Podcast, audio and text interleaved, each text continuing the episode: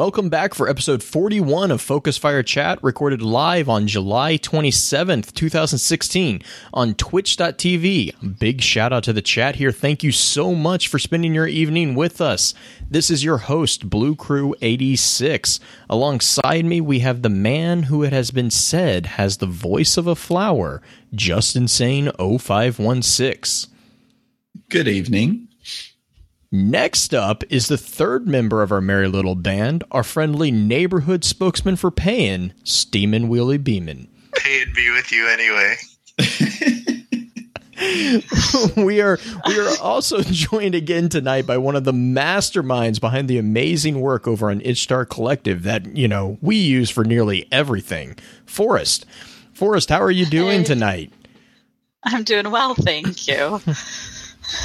So we're we're also, just F Y I, we have changed from the the oppressive Skype over to the the the much more friendly, apparently, Discord. Just so if you have any issues on this episode, just a heads up, that might be we're we're still getting used to this new program for voice yes. voice chatting. So, um, Forrest, real quick, just to just to recap on last time you were on, where where can people find you particularly on the internet? I know we we interact with you on Twitter a lot.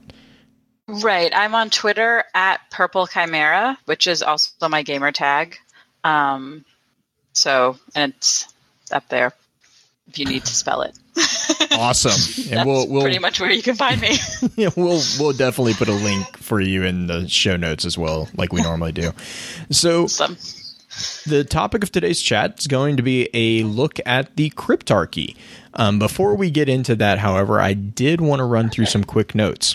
In our last chat, we took a look at the lore surrounding the first Crota Fire team. If you missed that and have any interest in hearing our thoughts on that, please be sure to check out w w w dot focused fire chat dot com for archives of all previous chats, as well as links to all our various other pages. If you don't mind, please also be sure to give us some feedback on iTunes or through our email, focusfirechat at gmail dot com, to let us know how we're doing. As many of you already know, Focus Fire Chat is a cross-community gathering where the intent is to offer a week-long in-depth view of a particular subject from within the lore of Destiny and other games. This chat begins on Tuesday morning and runs until the following Tuesday, with topics decided by the group via a poll that begins every Friday and ends on the Tuesday morning of the new chat. Every Wednesday, at around ten p.m. Central, we get together to stream a recap of the previous week's chat for those who are unable to participate. We also have officially joined the Guardian Radio Network. If you're not already listening to the podcast over on the guardians of destiny dot com, fix that immediately. Guardian Radio and Guardian One are amazing groups, and we're truly honored to be jo- to be joining them.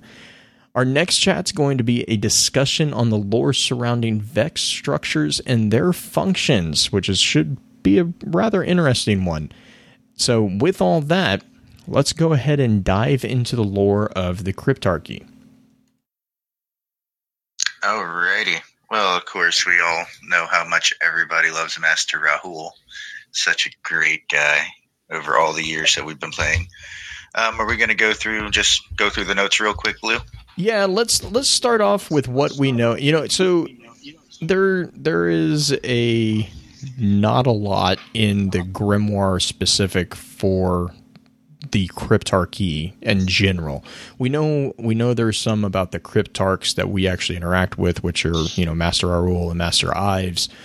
They're, they have each have their own card, which we'll definitely touch on. But more importantly, the Cryptarchy is actually focused, you know, around the concept of the Ingrams. So let's kind of start. Let's start where the Ingrams started, which is back in the Golden Age. So let's grab that card real quick.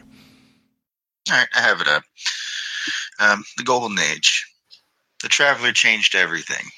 It reshaped our solar system as decisively as it shattered our scientific and philosophical frameworks. To our ancestors, it must have been a hammer blow, a glimpse beyond the horizon, expected possibility into a realm of transcendent power. The Traveler kindled the Golden Age, but we built it. We remember this with pride. Even after so much else has been lost, we settled our solar system and filled it with our work. Today, cryptarchs and scholars work to distill the legends of the Golden Age into truth. We know that humans lived longer, flew further, and knew more. We know that countless ancient diseases and hatreds were extinguished forever. Human aspiration gives birth to vast engineering projects, sweeping social movements, and even new forms of life. The Golden Age was not without challenges. Sources speak of internal strife, philosophical rifts, particularly around questions of machine intelligence and mind forking, and enduring scientific enigmas. But humanity and its machine children tackled these problems with pride, vigor, and contagious sense of pluralist compassion. Yeah. So only a brief mention of the Cryptarchs there. You know, they mm-hmm. tie them in with scholars, kind of. Um, and, you know, they want to kind of bring the best parts of the Golden Age to now. Right. They kind of do.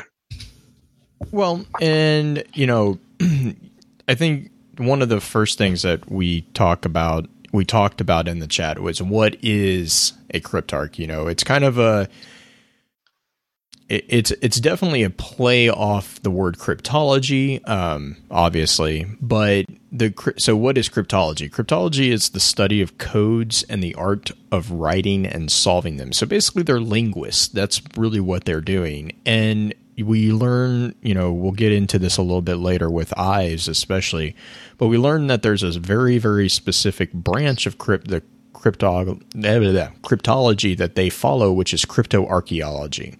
And so for those, you know, who might not know the full definition of archaeology, it's actually really a really interesting tie-in to cryptology, because archaeology is the study of human history or prehistory through the excavation of sites and the analysis of artifacts and other physical remains. So think about that. Think of the Cryptarchs as crypto-archaeologists. They're literally studying the art of writing and solving these linguistic problems. They're deciphering the information from our history in game through artifacts, which, you know, we we know as engrams. And engrams are, we'll we'll talk about them just in a second when we get to Master Ives, especially when we get to him. But engrams are very important to the to the crypto cryptarchs um, because of what they represent. They represent the the culmination of the Golden Age tech and the knowledge that such tech granted to humanity within that Golden Age. And that all stems from the Traveler, who was the catalyst for that Golden Age.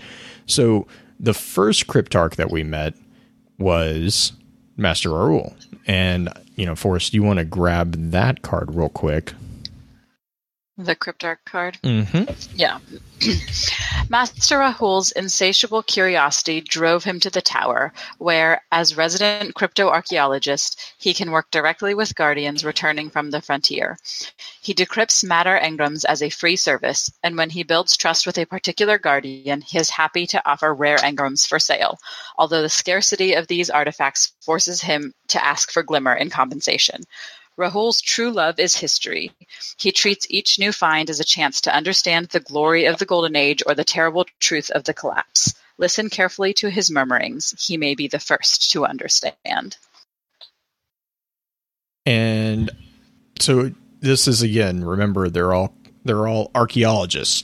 That's what that's what Cryptarchs are. They are they are researchers of the past. And we I think it's noted. I think it's something to note that the only two Cryptarchs that we've experienced in game are Awoken. Um, I know that was a chat topic a little bit. That was, you know, for a while there, we were trying to figure out is is the Cryptarchy completely awoken? Is there any other members of the Cryptarchy that are not awoken?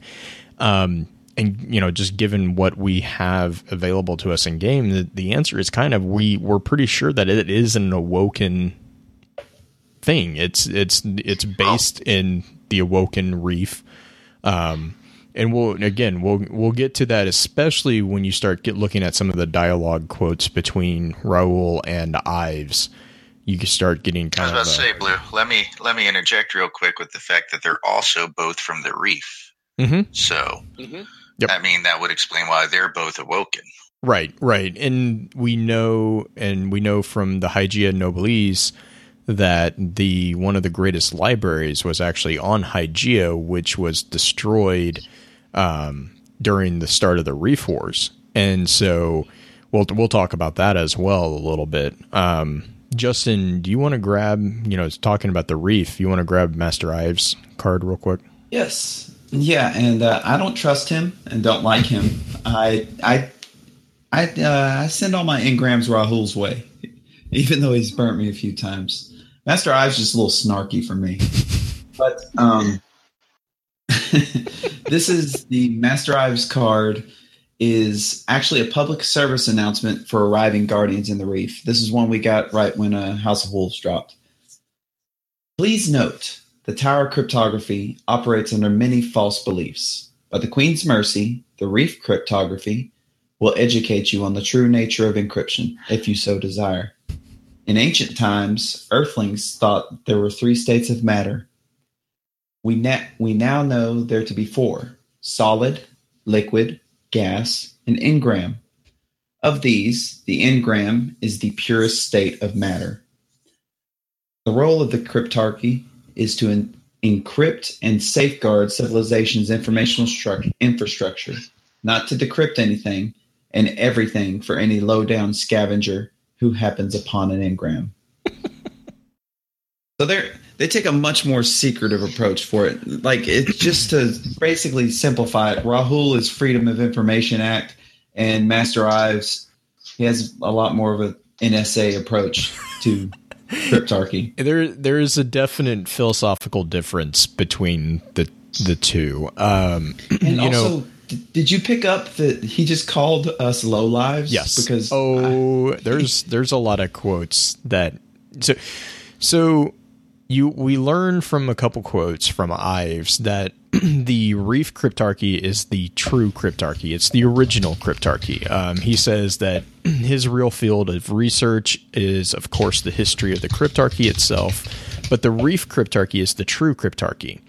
And then he, he goes on and says that he, he can assure you the Reef Cryptarchs are not the degenerate schismatics you're familiar with, which anyone who who knows – well, so, so schism is a split or division between strongly opposed sections or parties caused by difference in opinion or belief.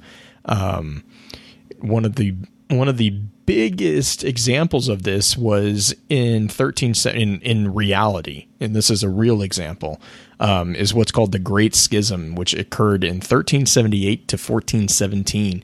And that was actually between the Roman Catholic Church. Um, there was a political upheaval at that point in time when there were three, three popes vying for control of the Roman Catholic Church.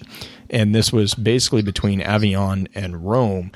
And it led to this giant war. And it was a political just, it was a political storm. There's a There's a word that I'm not going to say in front of that storm, but it was a mess. And they actually had to have, I think, three conventions to pull them all back. And this was in this was following three hundred years earlier in ten fifty-four. There was the the giant East-West schism between the Catholic Church that led to the separation. So now, you know, in today's world, we have, if you're if you're aware of the Catholic faith, you have a you have a church called the Eastern Orthodox Catholic Church, and then you have the Roman Catholic Catholic Church.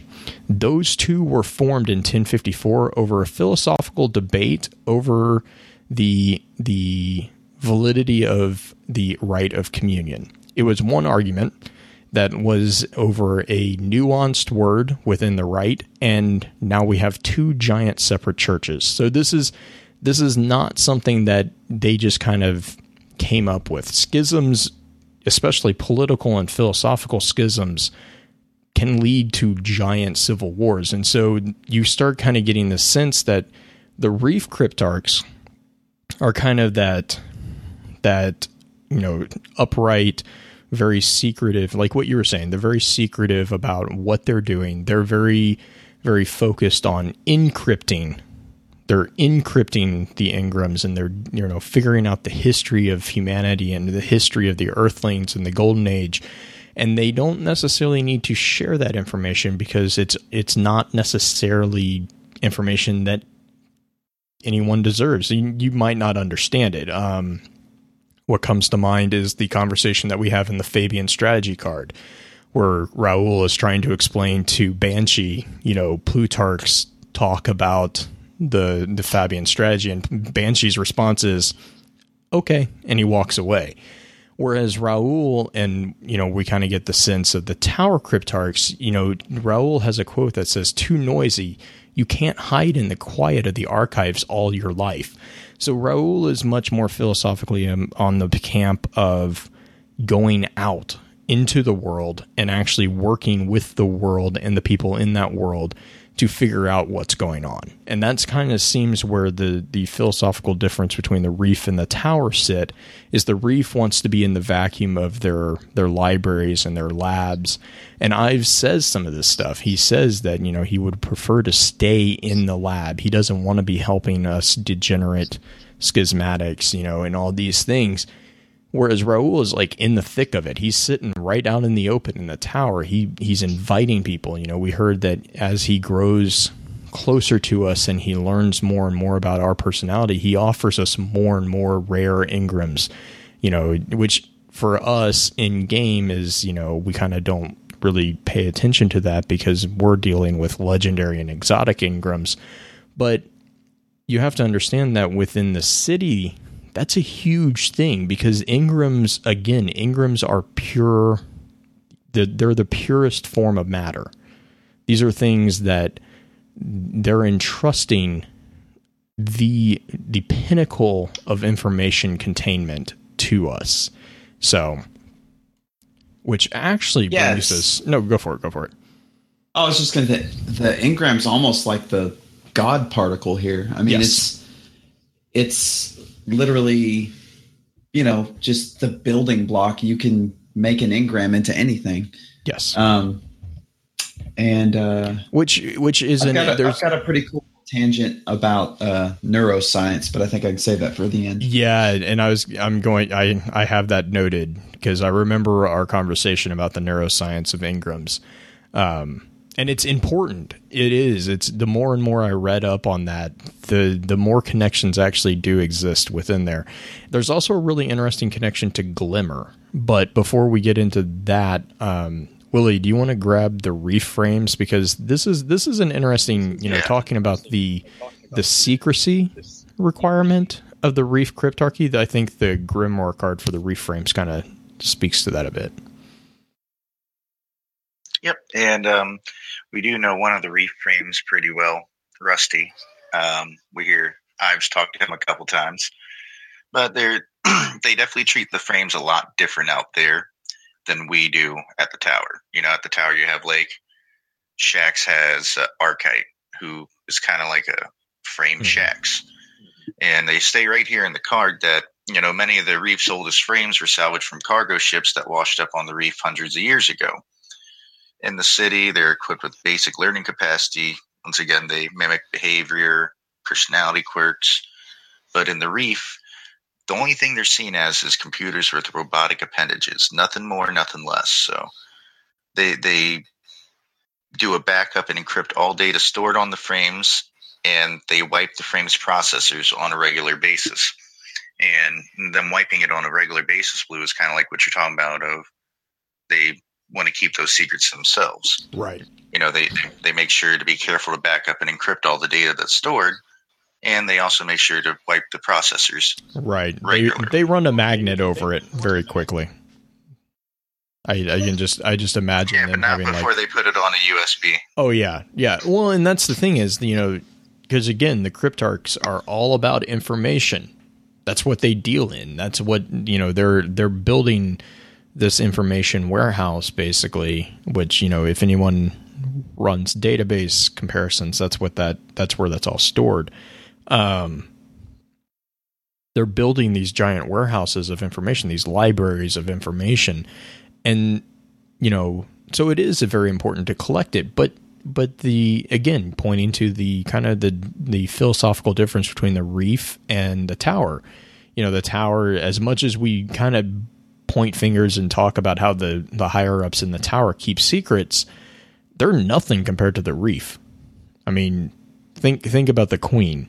Think about the the higher ups in the reef, the queen, the you know her brother, Petra, all these all these very major players. They don't they don't share anything, whereas the Speaker, the Vanguard, and all those, they're very willing to talk to us as a new coming Guardian.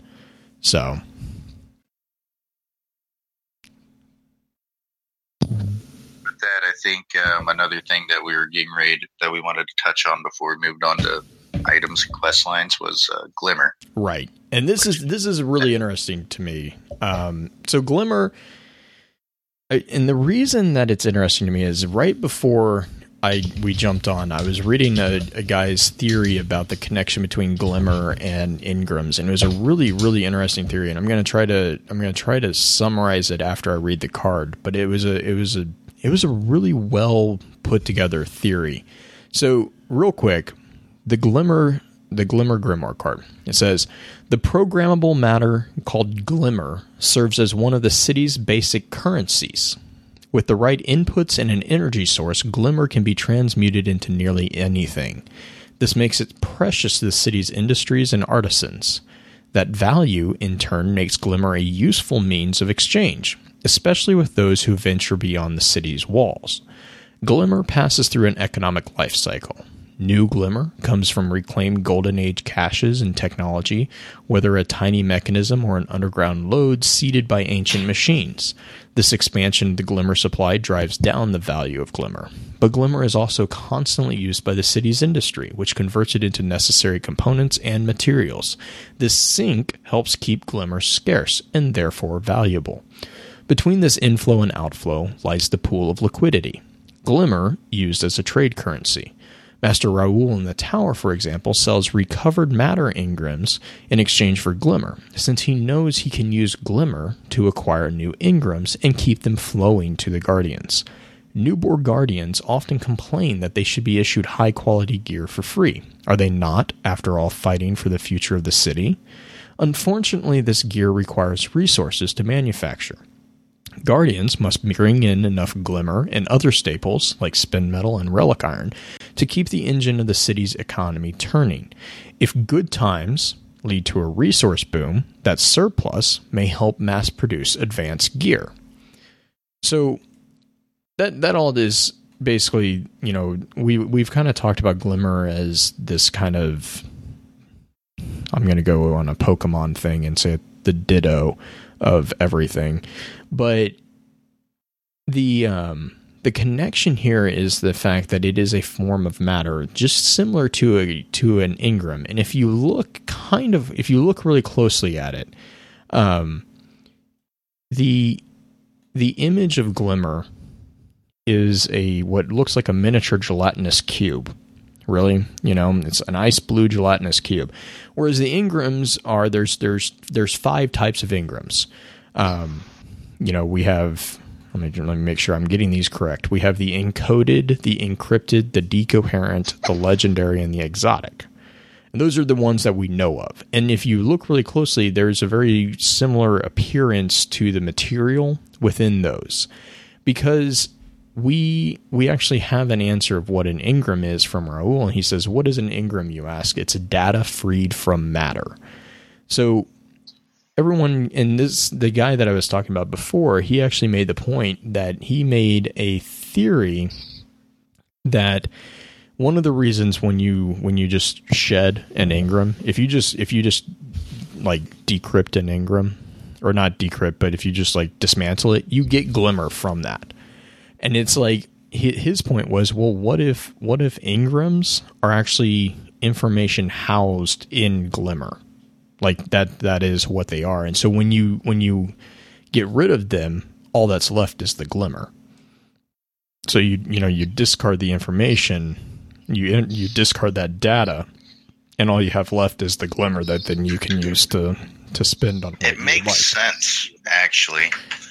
that actually would shed light on why we do get Glimmer when we break down these things. Well, mm-hmm. still have yet to figure out why we get legendary marks, breaking down the legendaries, other than the game mechanic, of course. Yeah. Well, and, I mean, there's, you're, you're there's, talking about legendary items, not right. legendary. Do you get legendary marks for for dismantling a legendary engram? No, I don't think so. Yeah, I was about to say that's for the item.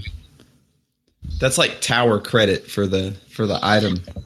Yeah, and I mean, there's and the, and I think you're you're on the point there too, Willie. About there's a point uh, there, there's a point at which it's just game mechanics. So in the in the general the well, I so guess just the, so can no, go for it. I'm sorry, Blue. Can you clarify for me just so I, I'm on the same page? So you're saying if we're going with that theory, mm-hmm. um, which is a pretty good one.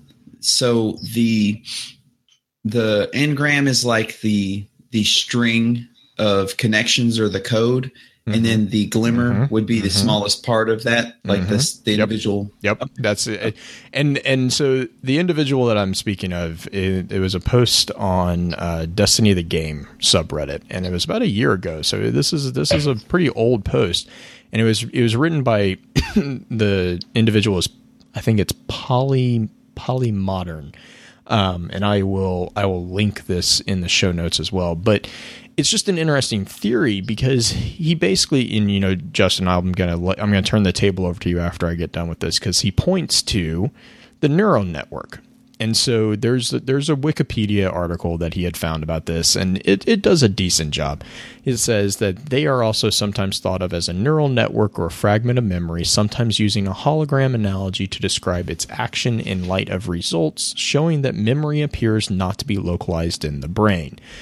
The existence of engrams is posited by some scientific theories to explain the persistence of memory and how memories are stored in the brain. The existence of neurologically defined engrams is not significant, significantly disputed, though their exact mechanism and location has been a focus of persistent research for many decades. And that's the end of the quote. And Polly goes on to say, so... basically, from then, his understanding is the way engrams work is that they are kind of a much more advanced cogno-neurophysio blueprint of a weapon or equipment made from Glimmer, which is the programmable matter. So, and he he actually carries this theory into explaining why when we kill a kill an enemy in game, they drop engrams sometimes. It says he says that, or she they say. Whenever you are killing a creature, that being has the possibility that it has been imprinted by such a weapon in some way. So the engram is the imprint of a sort. When you harvest the imprint, the memory imprint blueprint is only vaguely recognizable, hence the need for us to get that decrypted. So, and then they go on to say that the Cryptarch currently has a monopoly on the skills to interpret, dissect, and assimilate this imprinting. Why? We don't know. But what we do know is there is a process in the past by which the Traveler imparted knowledge and understanding to the people who expanded civilization outward from Earth, which points again to the Reef being the house of the Cryptarchy. And maybe it is possible that engrams are the very process by which the Traveler gives its technological insights to humanity awoken or exos. And so, and, and then they conclude by saying maybe there are other things it is waiting to reveal, but we may first have to prove ourselves responsible enough to wield the skill of decryption before we have access to further engrams, which actually does kind of point to the game mechanics of us, you know, leveling up to get to those legendary and exotic engrams. Is because if you think about it as us becoming more knowledgeable about how to decrypt or how to house those engrams, it does make sense that, you know, we would we would achieve a more profitable decryption process as our understanding grows in how to decrypt those. So, but Justin, I know I know you wanted to talk about the the neurological idea. Yeah, yeah. Um, you you hit on a a whole bunch of it there. Um, I a long time ago, months ago. I stumbled across a, a neuroscience journal um, article just from searching the word engram. And just like Blue said, an engram, and it's it's worth noting that a lot of this science is unproved because it's very hard to prove how the mind accesses memories. And, and as technology, you know, improves, we we're going to know more and more about this stuff, but right now there's a lot of these concepts that are, they can't say are one hundred percent true, but they can say that they're they're not largely disputed. Um, so scientists are starting to understand better how memories work, and they're they're based memories are the way they're stored are in things called engrams, which are like neurological chains in your brain. And the way your brain works is actually kind of funny, because one memory will have several different engrams. You will have an engram, like say you have a memory about the time you went out for dinner for your anniversary. Um, so let's say you ate something that had a specific taste that was distinct to you. Your brain will store an engram of that of that taste in the center of your brain that deals with taste, your sense of taste. Um, then there was the the image or the sight of that food. It'll store another engram in your, so you'll have multiple engrams for each memory. And that's why there are multiple ways to trigger any given memory. Is a smell can do it, a, a sound, a visual can do it, you know? Um, so it's, it's kind of cool. Um, but when we talk about engrams in Destiny, Uh, I think it was Master Ives that said, well, no, we just said that uh, engrams are, what, what was it, data freed from... Yeah, data freed from matter. That was from Rahul. Yes, yeah, that was Rahul. So an engram is literally one of these incarnate. Like we, we've got these, and basically the way your brain works is purely electrical connection. Um, these are... you know, bioelectrical signals that are being transmitted by your brain. Um, and the biggest question that comes to my mind when I deal with engrams every single time, and I think the I think the answer is probably pretty simple, but who's programming these things? Mm-hmm. Is is this the Traveler? Is it some sort of God computer? It's the Illuminati. Confirmed. But just before we move on from all the neuroscience, and it's worth noting that there are people who know way more than me about this stuff. I'm just literally like hobby reading here.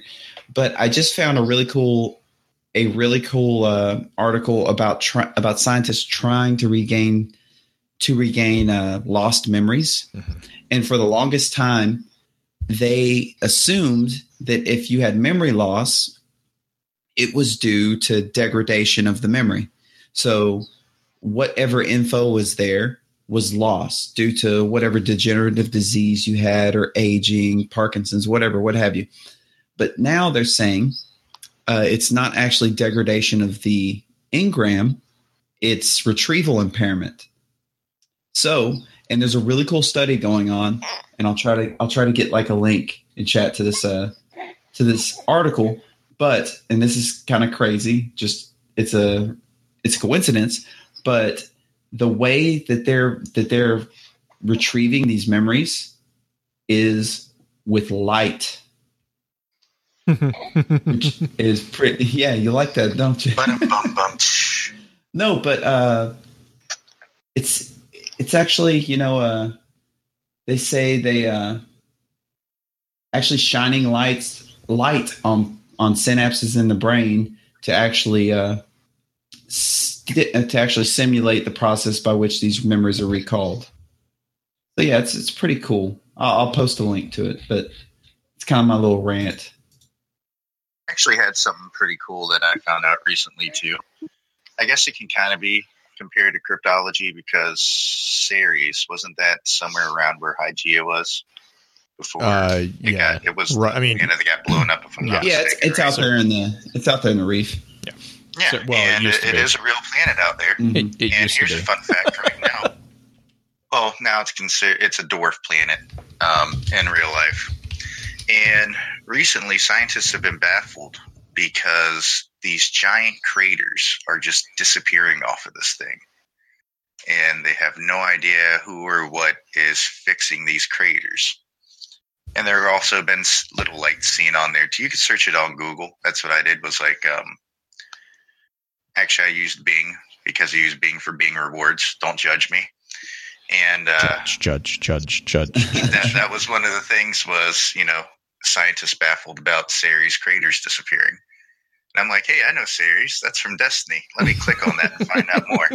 So yeah, the, the photo with the lights on it is pretty crazy. So, I mean, oh, yeah, the lights that been in. I, I had, didn't see the pyramid that people kept talking about. Oh, I remember that. They saw a pyramid yeah. on there as well. Yeah, I remember that picture. See the pyramid, but I did see the light pictures where they have like all these. I mean, they look tiny because it's from outer freaking space, but they would have to be fairly large lights coming from the planet for them to be that visible. That that's what Justin was talking about. So there's some pretty crazy stuff going on in real life series right now. And um, on another note, I wanted to point out that Cryptarchy has come a long way from when our Guardian has risen to now, because back in vanilla Destiny, my vanilla players can remember, you could go to Rahul with a legendary engram and he would throw you a green, a blue. It would be so frustrating that you would come out with a rare and uncommon. Well, you know, you it's, it's, through, it's through the struggles of the vanilla players that we were able to teach Rahul how to more efficiently decrypt things. So, and or maybe he just likes us better now. Yeah, I mean, we've been. He, how many legendaries did he rip us off before he finally started doing the? Nowadays, you can even give him a blue, and he'll turn it into a legendary for you. Like, boom, yeah. Mic drop. You take that now. That's what I do now. You know, it's like you didn't used to do that. He's just kind of giving back now, but. Whether it be game mechanic to make players happy, it also kind of fits in the story with Cryptarchy coming, mm-hmm. coming a little ways. And Forrest, did you have something? Oh, well, I was I was just thinking about, um, you know, we were talking about a while a while ago the um, Rahul and Ives and how they both are from the Reef, but they have yeah. such different um, approaches, sort of outlooks. Yeah, yeah, um, and. It kind of made me wonder, um, Rahul is much more talkative um, in like wanting to share information and stuff. And I kind of wonder if he's lonely. I, I would almost, I, I would agree with that. I, I really would I, because he also makes it, I mean, I kind of glossed over that comment that he made. But he makes a point that you can't hide in the quiet of the archives all your life because it, he goes too noisy. And then he says, you can't hide in the quiet of the archives all your life.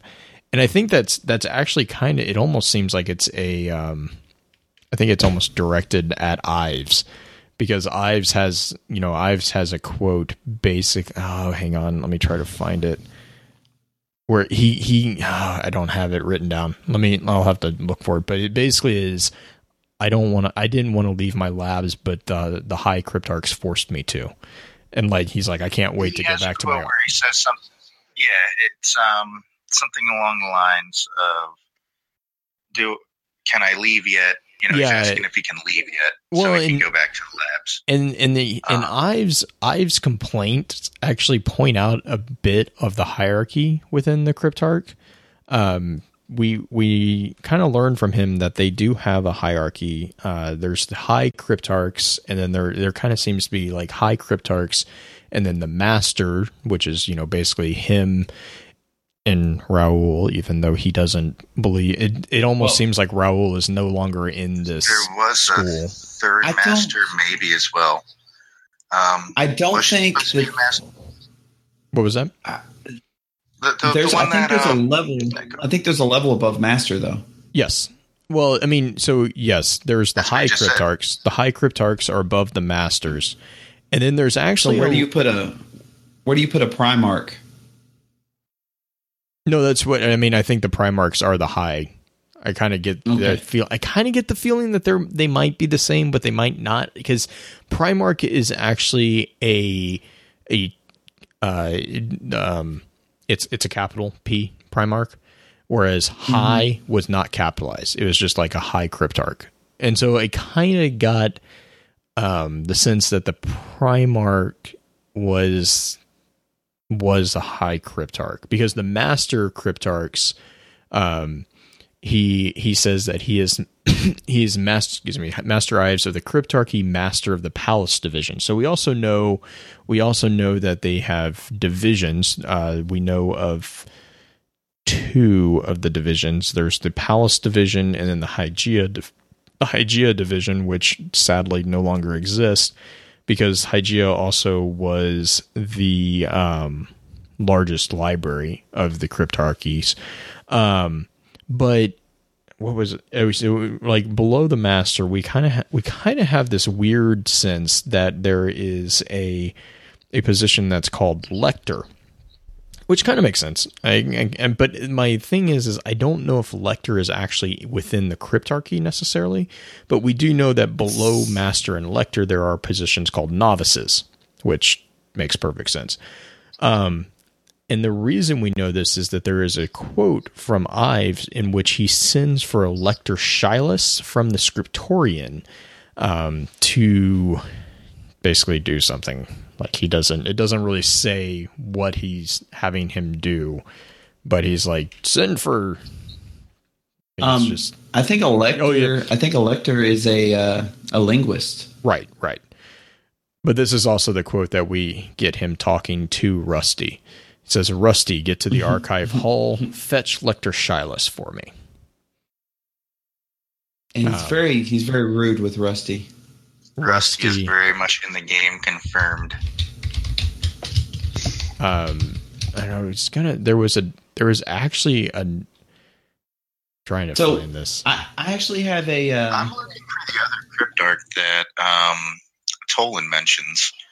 I can't remember her name right now, but there is the third Cryptarch, and I can't remember if she's a master or not. Oh, do you remember yeah. what card that was? Yeah. I I will listen. Like? Um, yes, I do. I know, but so, really quick, there is another there is another droid that he talks to. This one's name is Creaky. So there's Rusty and Creaky. Well, are we not sure that Creaky is just? I don't. I get the like feeling a, that Creaky put is, down. No, I think Creaky is a different. I don't know. It could be with him, but I I like to think of. There being two sweeper like, bots. He's got Rusty frames. And Creaky. Yeah, Creaky and Rusty. It'd be real nice if they'd have him say, like, Creaky, go help Rusty. Right, but, I know. I, never... you know Bungie, Bungie, please clarify this for us. Yes, please. Forget about the nine and the Ahamkara. I want to know if... I want Creaky confirmed. It was, a, it was Adana. After. Adana is who you're talking, or is who you're thinking of. Um, And does he so, call her Master Adana? Or I am looking. It, I am looking right now. I believe that was Rahul's predecessor, and I, I don't know where I got that. Yeah, it might be. Mm. But but we talked about Rahul yeah, being. Power that, no, go ahead, Justin. Oh no! Yeah, yeah, you're you're completely oh. correct. I think Rahul speaks about her, says she was unmatched or something like that. Yeah, in her, and he does. Toland. Toland does not. Oh, was that Toland? Okay. No, Toland he does had, not. No, go for it. I have it here. Yeah, it's on what, Ghost Fragment High, high four. four. Yeah. yeah. If only Cryptarch Adana were still with us, no one has yet to match her ad- adept. Okay, cool. Nice. So he does not call her master. That? Yeah, that was Toland. Um, He doesn't call her master. He calls her Cryptarch Adana. But yeah, um, so we were talking about Rahul being lonely and bored, and Rahul never makes mention of any other members of the Tower Cryptarch Cryptarchy. Like I never see a single quote of Rahul saying, "Send me," you know. Send me novices or well, send this to the high tower Cryptarchy. Like it seems like he's a lot, a lot more on his own. Mm-hmm. Which and if you, if you it think seems about like it Ives has a whole collective right. of the, of maybe, other Cryptarchs. Maybe that's why he spent all of Vanilla Destiny decrypting legendaries into repairs. Yeah, he's overworked. Well, he was because overworked. He didn't, any, yeah. he didn't have any backup. Get the man. Give, give him a break. At least he's not snippy about it. Now, we all know that from a, a video from our favorite Sultry Tiger, Bife, that eventually Rusty does get freed from the reef, oh, God. from that evil Ives, and mm-hmm. he does end up back at the tower so he can do the sweeping, which, I mean, that could have been what helped, honestly. Could have been, okay, Rahul's like, I don't have to stand here and sweep this forever. I can actually encrypt some good engrams now. So, who knows? Yeah, um, and Rahul plus, doesn't even have a frame to sweep in front of his shop. No, he just has a, a very suspicious puddle of liquid. But we also know that Rahul proves to us that coffee still exists. So I like him. God. Wait, wait, um, wait. Blew back up. I guess I missed that part. Yeah, no, there is there's a quote. Oh, gosh. There's a quote where he's like, oh, we're not going to have enough time. Curse it. I'm going to drink coffee or something. Hang on. Let me let me. Let me see if I can. Is it Rahul? Yeah, it's it's Rahul. It's hilarious. I was like, yes, we're all good. We're good. I don't care what happens. As long as we have coffee, we can we can take on anything. Coffee has survived the collapse. Yep. I love it. But did you see did you see the, the Rahul quote where he says photographs from an ancient yeah. handheld communications yeah. device of the day of the Traveler arrived? What a find. So there are there are Traveler selfies, because you know there were people there were people with the selfie stick just trying to get the big white ball in the background. It's uh, you know that's on there. The, you know uh, that's on there. The the quote is, can't stop now, more coffee. Nice.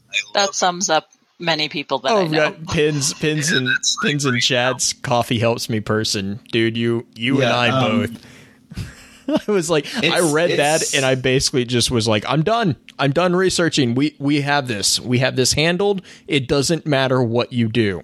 We have coffee. So after the show, I'm making a meme. I'm gonna make that into a meme. So, um, but to go to go back real quick, we kind of talked about the areas of the Cryptarchy in the Reef, um, and I think this I think this is telling too, because what you guys were saying about, you know, the difference in the tower and the Reef is the tower doesn't seem to have like a lot of support for for Rahul, and I think if you if you remember though, keep in mind the tower seems to be kind of a newer schismatic branch from the Reef. It it seems like the schism that divided these two people is, or not two people, but these two schools of thought, you know, it, it happened fairly recently. Um, and the the thing, let me see if I can find where my notes went on this. So the, div- yeah, here we go. So the tower, you're correct. We don't have... We don't have any knowledge on areas or the hierarchy of anything like that. We know that we have a master, and then we had probably his predecessor who wasn't a master as far as we know. Um, but with the Reef, you know, we have we have an idea. We have the Hygeia division, which housed library, archives, labs, and sadly these these li- this library was destroyed, which I have a historical parallel that we'll talk about in a minute. But then we also have the Palace Division. Um, Ives is a master of the Palace Division, so he kind of is the... It, he, it's almost like he's like the, the Baron in charge of this area. And then we have the Scriptorian. And the Scriptorian kind of seems like it's it's a separate separate place. Um, and so does the Palace Division, because Ives makes a comment about the Reef being a... a a rundown waste of his time. So, but real quick, can I can I touch on the library? Go for it, because I had another library. Because I don't think you're talking about the Library of Alexandria, but yes, I that's am. The one I think of. Yeah, that's oh, that's it? my yep. Well, you probably have a lot more information in front of you about it, so go for it. So, so we know. Okay, so we take we take some flavor text from a couple different pieces. We have a. a weapon, a primary weapon, and it's called the Hygeia Nobilis, and it says the Reef Cryptarchy's Hygeia division is its largest, with over half the asteroid devoted to their sprawling libraries. So this is a this is a planetoid or a, a asteroid or however you want. I can't remember off the top of my head at what Hygeia is, but half of this half of this celestial body is a library. It is an enormous warehouse of knowledge. Can, and th- can I just go there and yes. I'll just play that? I, I know, of, of right? I'm like, can I? Hive, just... I would, I would be pissed if someone burned that down too. Um, and we know from the Maraid, which is a hunter artifact. So this is the Maraid. Is remember, remember when the Reef Wars? This is the Chronicle of Queen Mara Sov of the Awoken, compri- compiled by the Primarchs of the Reef Cryptarchy. So Justin, that's the nod to the Primarchs there. But then we have a we have a bounty, and it's called Gone to Ground. And there's a quote from the Maraid here that says, after the Battle of Iris, the United Wolves struck at Hygeia and sacked its libraries. The Reef Wars had begun.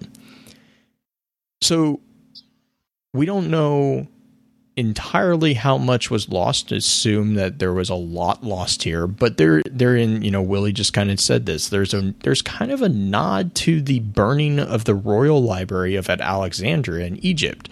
Now, there's a very important note here. Historically, it is incorrect to say that there was a single burning of the Royal Library, and I'm doing air quotes around burning, um, because there wasn't. There were instead several of them over many different years. Now, arguably the the the great fire that everyone kind of thinks of when they talk about the Library of Alexandria was actually when Julius Caesar was besieged at Alexandria in forty-eight B C during Caesar's Civil War, which was a huge political mess. Um, Caesar actually set fire to his own ships in the harbor to help defend and to also prevent people from using them against him, which then, you know, in ancient cities, they built buildings often to and over the water of harbors, which was great until there was a fire, and then cities caught on fire really bad. And they didn't have the really cool things called firefighters. They didn't have those. Um, and so it spread through the city. And according to Plutarch, this was actually one of the biggest fires in Alexandria and actually destroyed a good number of the library. Now, there is a lot of dispute on whether or not the library was destroyed with this fire or not, but I'm not going to go into that. But I think that, I, that is the image. When they talk about the sacking of Hygeia's library, that's the image that comes immediately to my mind. Is this is a parallel to the Library of Alexandria getting burned. So, so that I've actually got a question. Um, no. Yes, no. It's about the Maraid. Oh, it's, that's how you pronounce that. um, so the the reef. How many did you, did God, you I, the, I forgot about this. It's the Maraid. Um, oh. It sounds infinitely cooler. You sound continental when you say it. Just feel free. Just take that. Take that and chew on it like some, some bubble gum. Um, but, okay, does anyone else find it interesting that the Reef Cryptography or Cryptarchy is the most advanced Cryptarchy, and they have Primarchs and high cryptographers, and, and they're dealing in, in matter at, in its purest form, and yet the Chronicle of Queen Mara Sov of the Awoken is compiled in a cruddy-looking book. A leather-bound book. Why is this not in any form? Have you ever have you ever have you ever sat down and to read a book and have an actual book in front hey. of you?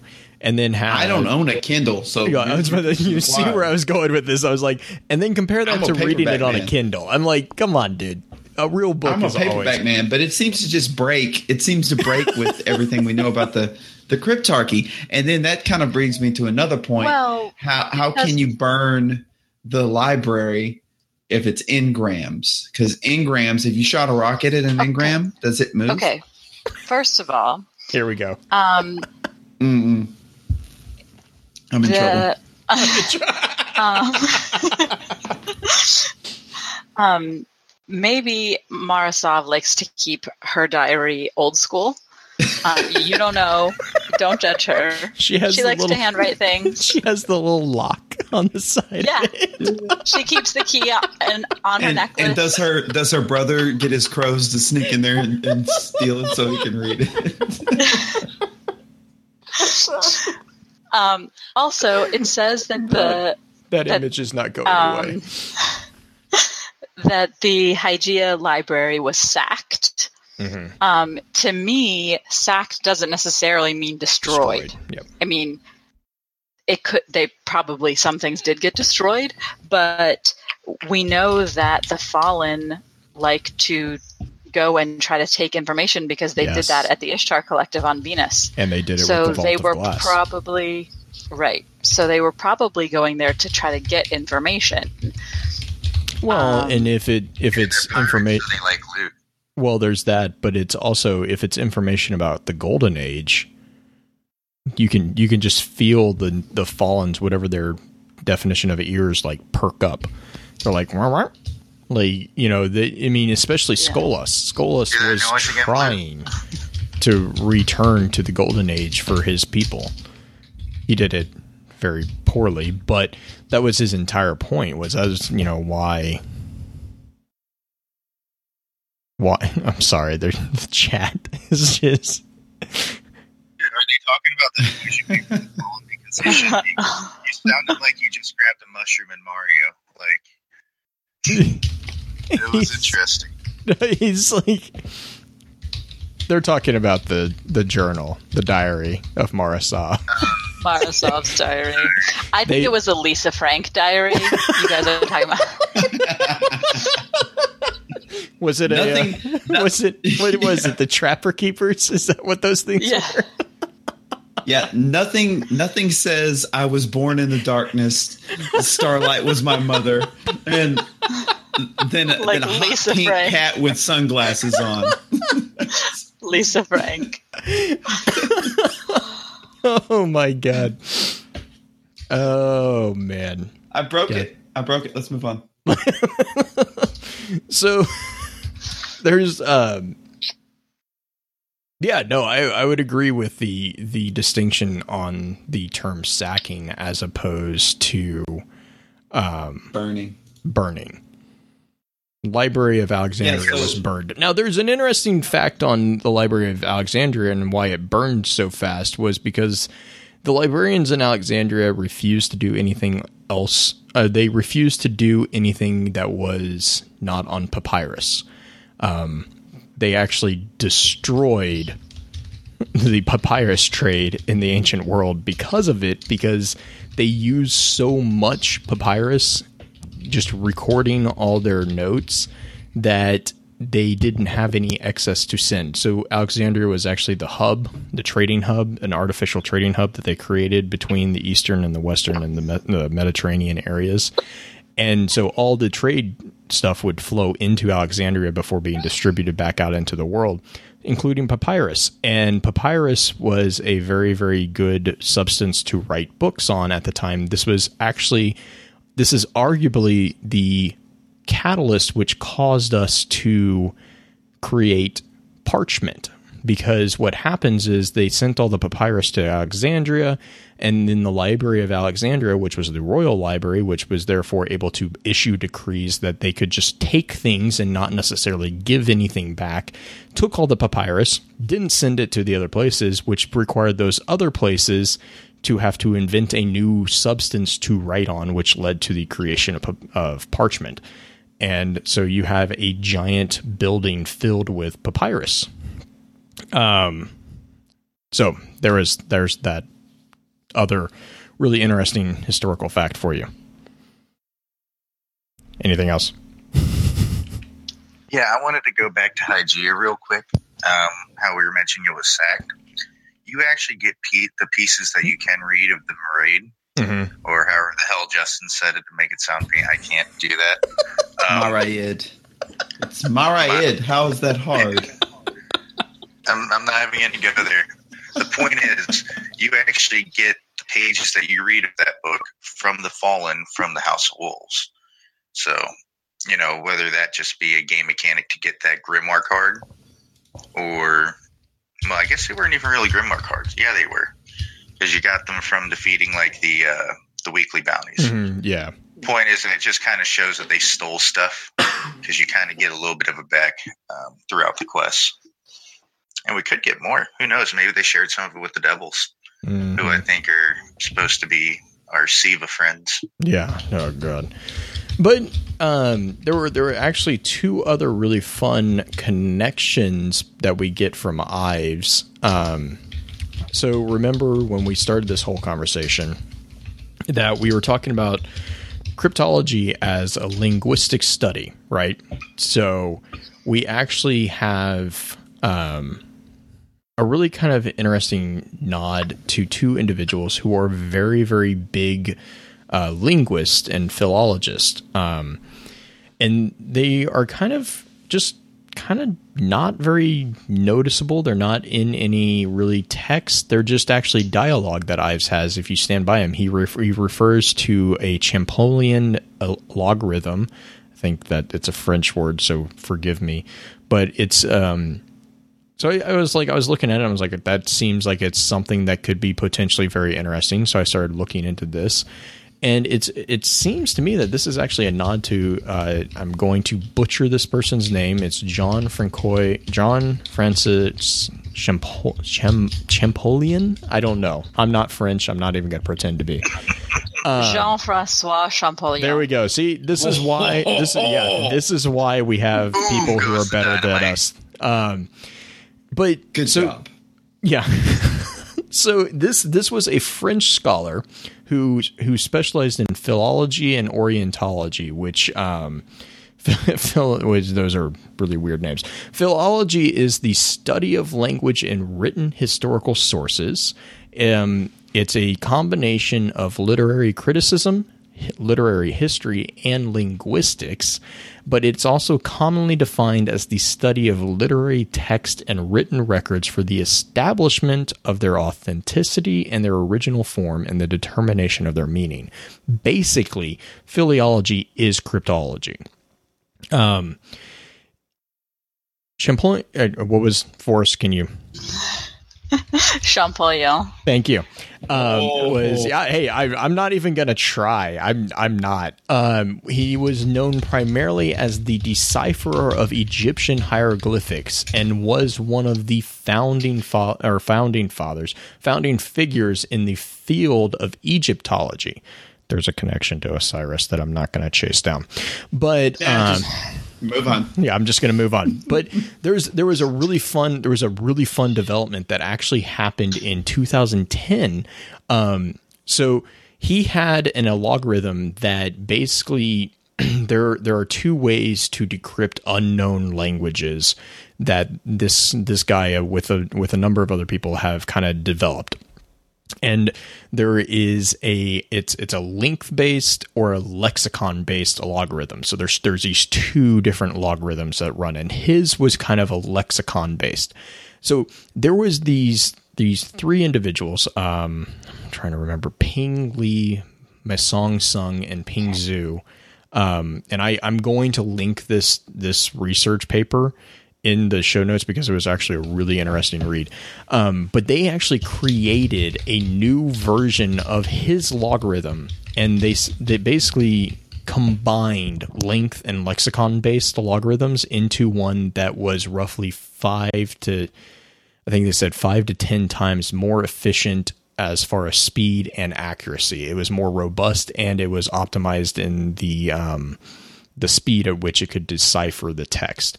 And the way they did this was they split the text into smaller chunks of data to increase the speed and the accuracy of the translation. Um, I, I, okay, so I'm a, I'm a puzzle person. I love puzzles. I love like Sudoku and stuff like logic puzzles and stuff like this. So this, this was, this was like really fun for me to read. Um, so I will be linking that. And then the other nod was to a Michael Ventris. Now, this was a little bit less. Um, I think it was the Ventris. It wasn't a logarithm. I can't remember what exactly the quote was, but it was it was basically another one that was like uh, compared to the Ventress simulation or something like that. But Michael Ventress was an English linguist and architect, which is a very interesting combination of skills there, um, who, along with two individuals, John Chadwick and Alice Kober, deciphered Linear B. This was a, which, you know, someone who, the Linear B was a unknown ancient script that was discovered at Knossos by author e- Arthur Evans. And he basically, Ventress, Chadwick, and Kober basically used deciphering of language to disprove a very long-held belief that the Minoan society was related to the Croat, Croto, Croatoan. No,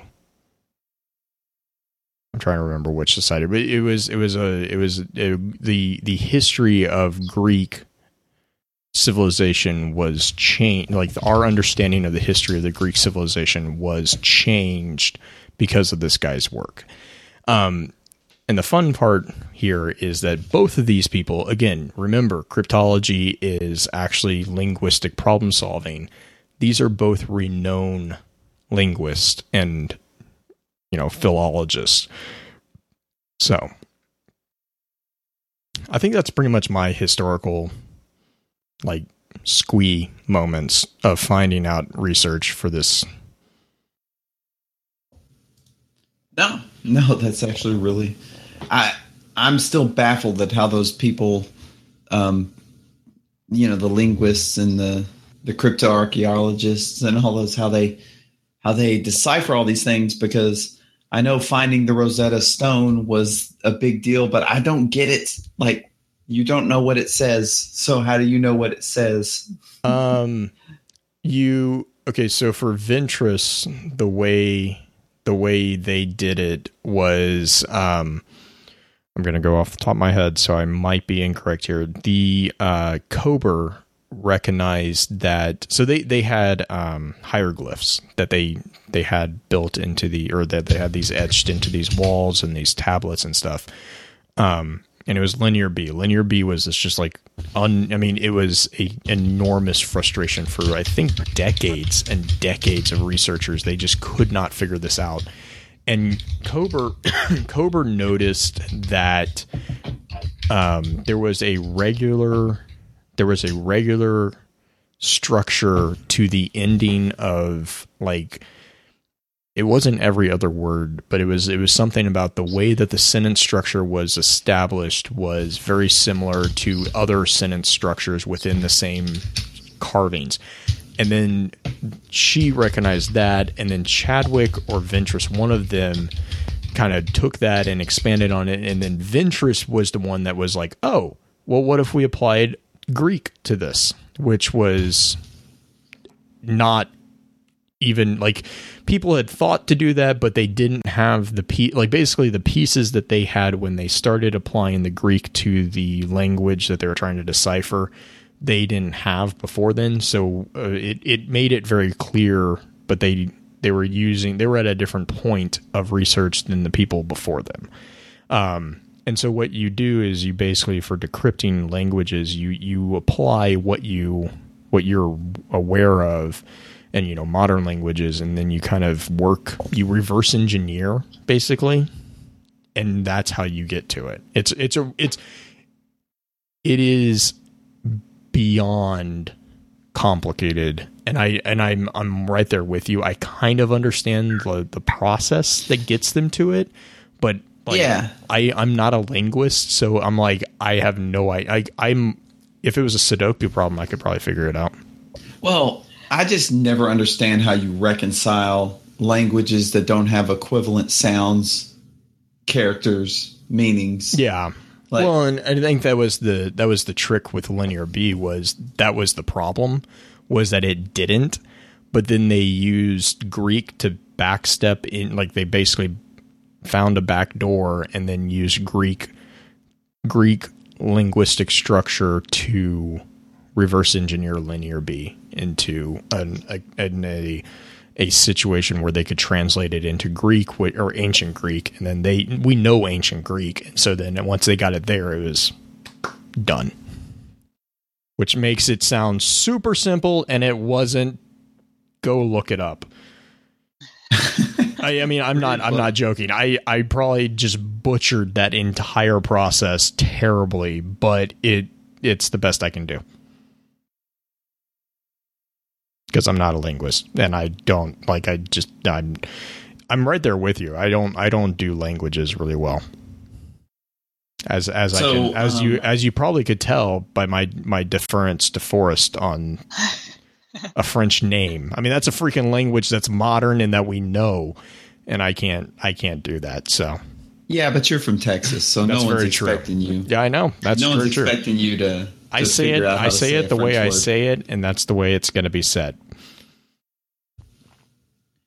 I'm just impressed you can say algorithm. A logarithm. Oh my god! So, did we want to talk about the types of engrams? Yeah, let's let's touch on that real quick because I mean it's going to be. Um, I think that's a pretty quick. So basically, um, in game, and this hasn't changed. This hasn't changed. Linguistics, wow. linguistics. Talk, talk much, Justin. Wow. Um.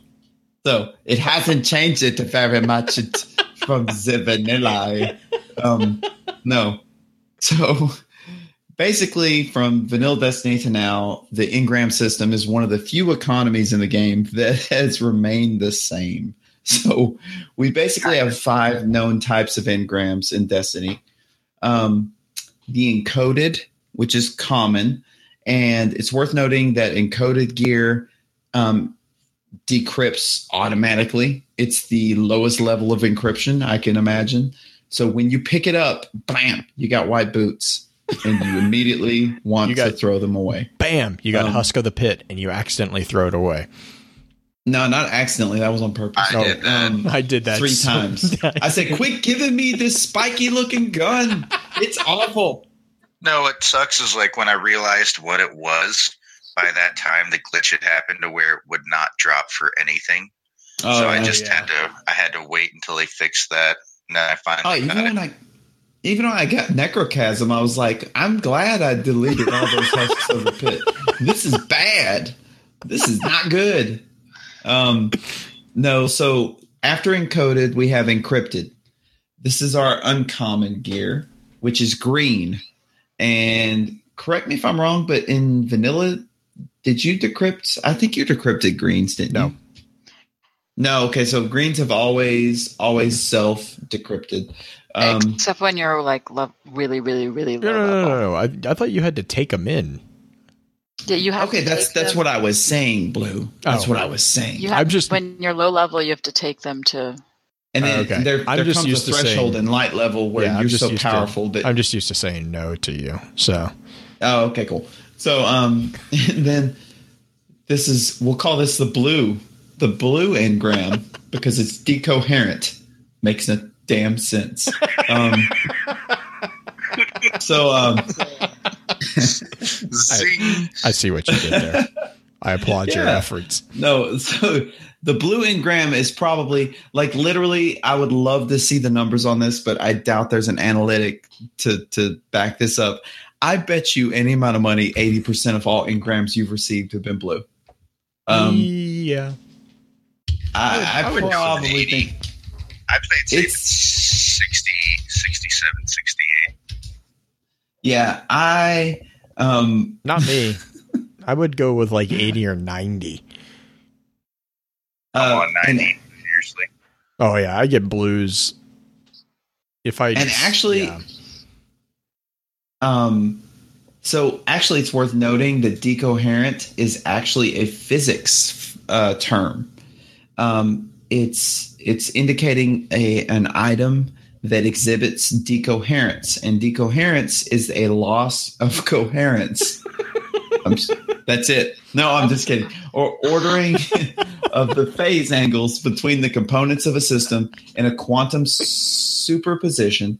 One consequence of this dephasing is classical or probabilistically additive behavior. So if that helped anybody with anything, you're a genius. Um, but pretty much pretty much decoherence is the breaking down of the order of things at a physics level of things. And then we have the legendary engram, the purple.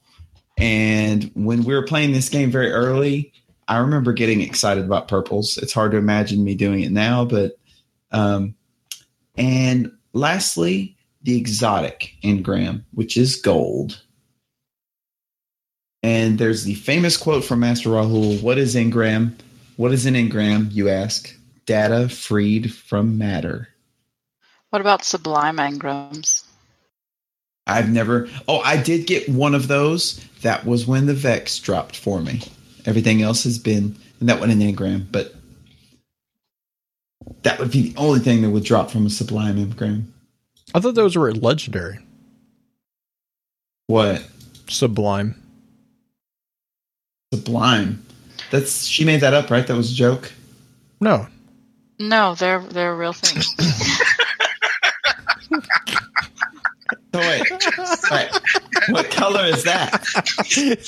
They're purple. The sublime the sublime purple ones. Oh god. No, wait, wait, wait, wait, wait. The, the best up. damn color there is.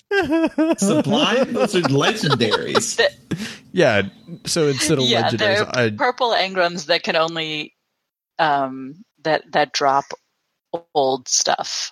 So you can get things. And that I look forward to that. Year two. oh, if you want, so if you want a, if you want a legendary weapon that does did not get pulled into year two, you can get them from a sublime engram. When did that get put in? Legend, uh, uh, year two. In in year two, when in when you could T T K? Get things from year one. yeah. No, no. What I'm saying is, did that was that a T T K change? Because I don't remember ever seeing that. I know of a legacy well, engram. T T K started year two. Mm-hmm. Yeah. No, I'm I'm aware of that, Willie, but I'm just wondering. I'm asking. I want answers. I, I much like Rahul, seek answers. Wait, you're so making me they're, feel they're like literally over here right now. I'm oh my god! Where where do I go to get a sublime engram? One, my I'm. This is a whole new world. I'm. You go to Rahul, I'm like the Little Mermaid. Here's a subreddit engram. A subreddit article called "The Difference Between Sublime Engrams and Legendary Engrams," and nobody seems to know. No, I thought they. Um, hold on, wait. I'm scrolling through all the comments. wait, did they? Wait, are did these drop randomly? Like, okay. Are they? Do you buy them from a vendor? Like, where? Tell me. Um, players on PlayStation platforms will encounter a new type of engram, the Sublime nope, that's Engram. Why. That's oh, why. We don't care. Yeah, that's why I'm talking. That's why I'm confused. That's, that's okay. I'm good. I'm good now. I'm good. okay. As soon as as soon as she said that, I was like, "Oh, that's why he doesn't care." Yeah, and Shizzler, if you had a P S four, you'd get them. I don't need that. I'm looking forward, baby. I don't need them old ones. Okay. I've you you want to know how many legacy engrams I've bought? You want to know? Six, because I thought that they were exotic. The answer would be zero. I know. That's my answer is zero. I was like, okay, well. No, I would I would blah blah blah blah blah. Let's see what we got. one seventy, one seventy, one seventy, one seventy. Okay, I'm not buying any more of these. These are bad. Yeah. So, okay, so I did not know that. That That is, wow, that, why would that be PlayStation only? That is baffling. Um, that is literally baffling. I have no idea. That's like, do you guys have another type of glimmer too? Not that I'm aware of. No. Justin, stop. We know that okay, river so, banner. Oh man, my so, face hurts right now. Okay, so um, I think we covered that. Um, do we want to cover? Uh, oh, there was that. something that we did talk about in chat. Um, the communication between the communication between Ives and Rahul. I remember. I remember this because oh, yeah. I've I disagreed with up, this. Actually. I remember this because I disagree with it. Um, there was a conversation about how there is a potential for them to have a shared consciousness because there seems to be a sense of a chat going on simultaneously between the two of them. If you look at the dialogue, I argue that it's just them writing teasing taunts to each other. Um, well, they're privy to data freed from matter. So if you're freed from matter, you're freed from the constraints of right. Well, but I mean, they still they still write like he still writes messages to Rahul, and and there is a competition going on between them, uh, which is hilarious because the the smack talk that Ives has towards Rahul is pretty funny. Uh, one of my favorite ones is ha. Look at this, Rahul. Your brains have turned to mush since you've left the reef. Yeah. Yeah. I'm trying to think. Ives, um, again, I don't like Ives. There is, like there is a, there was a conversation as well near the end of the chat about the potential connection between the Cryptarchs and the Tetuns.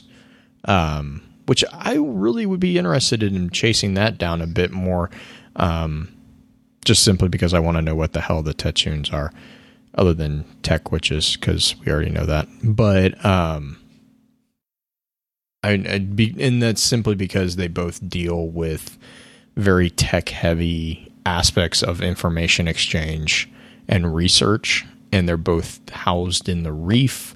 Um But there wasn't a lot of, I don't remember a lot of conversation on that other than the the nod to a potential connection from, for those two types of individuals. They're not, they don't seem, they don't seem to be in communication with each other very much other than, you know, just the, the surface. Yeah, we're doing research here and these are our notes.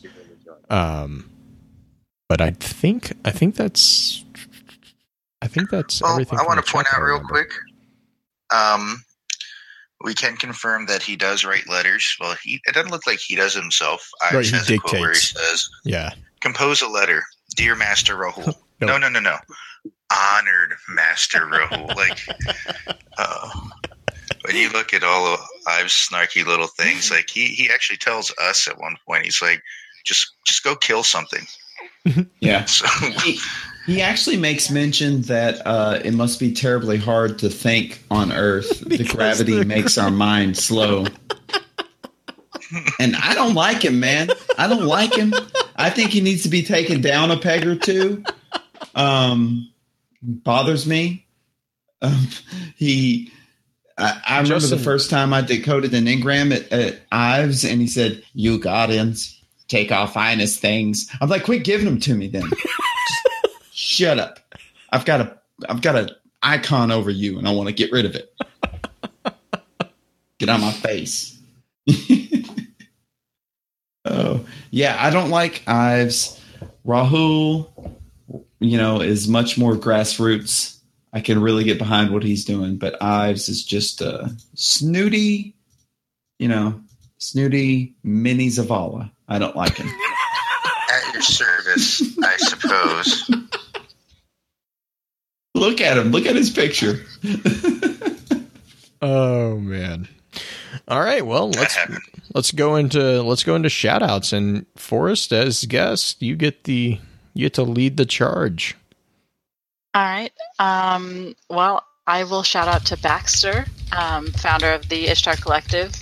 Um, we are doing lots of fun things over there, so um, check us out, ishtar collective dot net. And um, I'll shout out to my clan, Turbo Electric Platypi, because they're awesome.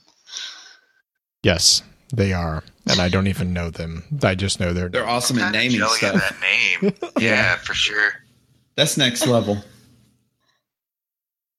Um, That's like, even if you get killed and it's really awful in the Crucible, you will giggle. You'll be- yes. So um, I just want to give a big shout out to our Discord chat. You guys have been amazing, and it has been growing on a really quick pace. Um, hope to keep it keep that pace going. But um, even bigger shout out actually is to Unisys. He has kind of taken it on himself to basically be the bot wrangler of the Discord chat. So anytime those bots are working very well or aren't cooperating, um, Unisys is the one that is like getting in, in the, you know, opening them up, fixing the code scripts and all that. Um, and he's got a couple that he's got a couple things that he's working on for us that are going to make it even better. Um, Yeah, it's I'm really grateful for everything that Unisys has done, and just in general the Discord chat. It's been a really just been a blast having that chat up and running like it has. And Discord VoIP is amazing. It actually works. Thankfully, we can so hear clear. we can hear everybody, including someone typing. Justin. And no and no one got cut off either. Like it that all worked really click, smoothly. By the way. Not typing. Um, okay, so is it my turn? Yes, the speaking stick has been passed to you. Oh, Piggy has the conch. Um, I know I didn't write this one down, but uh, again, big, big shout out to Unisys. He likes big bots and he cannot lie. Um, um, Uh, big shout out to Pins Halo for fixing my computer. Um, thank you. Um, for freeing me from the oppressive grip of Cortana. Um, big shout out to Master Rahul. Um, I know he's got a bad rap, and a lot of people who played at a very early juncture don't like him, but I like Smurf Robin Williams. He's that's my boy. So um, keep do you do you, Rahul. You do you. Um, big shout out to Ishtar Collective, Forrest, Baxter, and the whole team there. Uh, and I just wanted to make a comment that y'all started doing something, and I don't know when you started doing it, but I absolutely love it. It was like one day I was like, "What? This is here?" It was uh, the it was the transcripts of in-game of in-game uh, dialogue. Yeah, those? we're still we're not finished it on those yet, but we're working on them. Oh my God, those are awesome, because that's one of the hardest things to do when you're researching this stuff. It's like, okay, so there's this, and then there's that, and there's this. But I know they said something about it when you did the Sunbreaker subclass quest, but I can't remember what he said. And you've got that right there, you know. Um, so just keep up the good work. Great job. Um, and uh, big shout out to Green-Eyed, a music lover from last week, for being an awesome guest, and also to Forrest, or Purple Chimera, um, this week, being a wonderful guest. And then I throw it to Willie. Already thrown the uh, talking stick has been thrown to me. Well, as always, going to start off with D O D X one Foxtrot. Love my crew. I know they get a little too rowdy and carried away sometimes. So um, try to make sure I game with the calmer members during streams herein. Um, big shout out to Discord chat. I got on there and I'll be tweeting out. I'm looking for options for the Friday shenanigans. So if you're on Twitter or in the Discord chat, vote. Tell me what to play and I'll play it next week. Um, and big shout out to Bife for this particular episode, because you can actually head over to his YouTube page, and it was a video that conveniently came out on April first, where uh, a great legend of ours, who whose name is too great to be said at this point in time, helps poor Rusty and frees him from the oppression that is Master Ives of the te- of the Reef.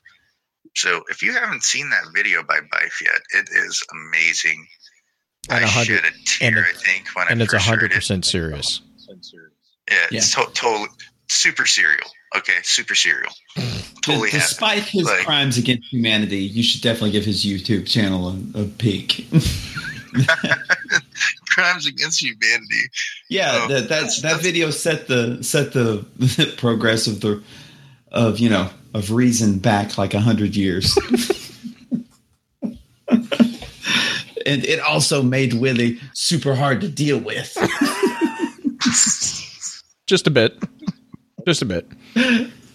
Uh, so, anyway, yeah, because Justin did like a million shout-outs, so I didn't have many people. Come on. Throw shout-outs Come on. To. Shout out some more, bro. No, Get I good. think that's it. You, All you right. That's it. All right. Well, with that, we'll begin to wrap the chat up. Thank you again to those over on Twitch for coming to spend the evening with us. If you'd like to join us, please be sure to give us a follow over on twitch dot t v slash focusfirechat. Links to all our sites can also be found with our episode archives over on w w w dot focusfirechat dot com. Thank you again to Forrest for spending your evening with us. We really appreciate it and look forward to getting you back on here sometime soon. I had a great time, and I look forward to chatting with you guys again.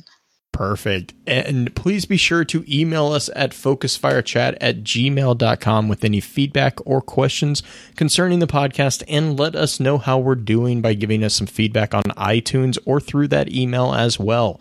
We try to keep to the scheduled Wednesday night streams of the chat, starting at approximately ten p.m. Central. But if we have any variations, we always make sure to let everyone know through our Twitter account at FocusFireChat. Also, please be sure to check out our partner podcast within the Guardian Radio Network over on the guardians of destiny dot com. So, until next time, the Lore Band marches on.